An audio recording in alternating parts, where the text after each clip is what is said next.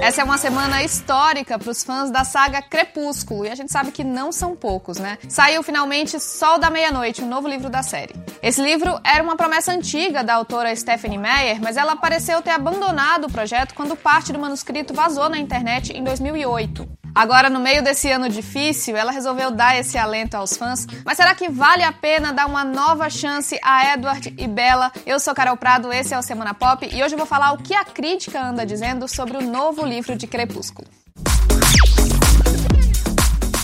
Bom, para quem viveu os anos 2000 em outro planeta e não conhece Crepúsculo, eu vou explicar. Nos quatro primeiros livros, uma menina tímida e levemente desengonçada narra o romance dela com um vampiro, que tecnicamente é um monstro, mas por acaso também é lindo, charmoso e rico. Foi um fenômeno que marcou a história da literatura adolescente.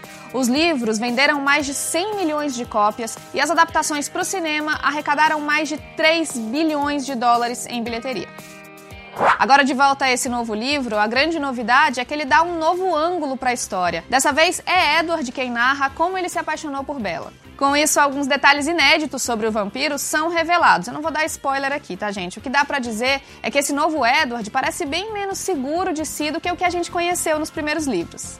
Quem decide ler essa nova história pode se surpreender com um vampirinho bem mais temperamental do que parecia. Os perigos de um romance entre um vampiro e uma humana sempre pareceram atormentar bem mais a Edward do que a Bella.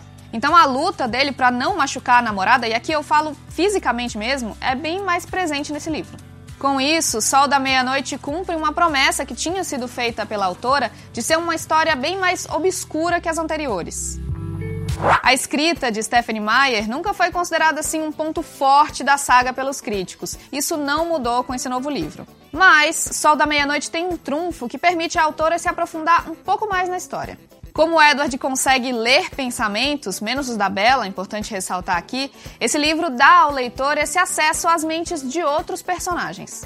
Por causa disso, a autora até que consegue desenvolver um pouco mais as personalidades deles. Ao mesmo tempo, o Sol da Meia-Noite tem gerado nos críticos uma certa sensação de deslocamento no tempo.